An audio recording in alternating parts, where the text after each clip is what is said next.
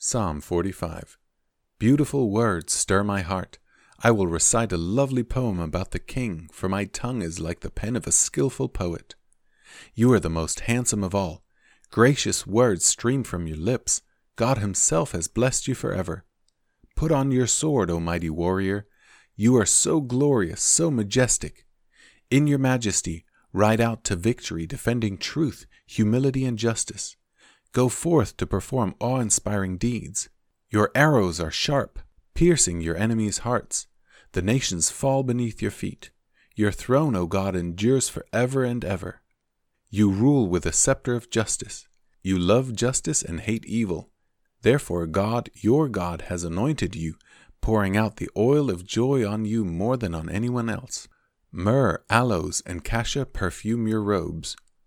In ivory palaces the music of strings entertains you. King's daughters are among your noble women. At your right side stands the queen, wearing jewelry of finest gold from Ophir.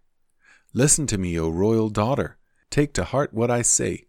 Forget your people and your family far away, for your royal husband delights in your beauty. Honor him, for he is your lord. The princess of Tyre will shower you with gifts. The wealthy will beg your favor.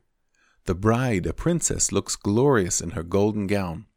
In her beautiful robes, she is led to the king, accompanied by her bridesmaids. What a joyful and enthusiastic procession as they enter the king's palace! Your sons will become kings like their father. You will make them rulers over many lands. I will bring honor to your name in every generation. Therefore, the nations will praise you forever and ever.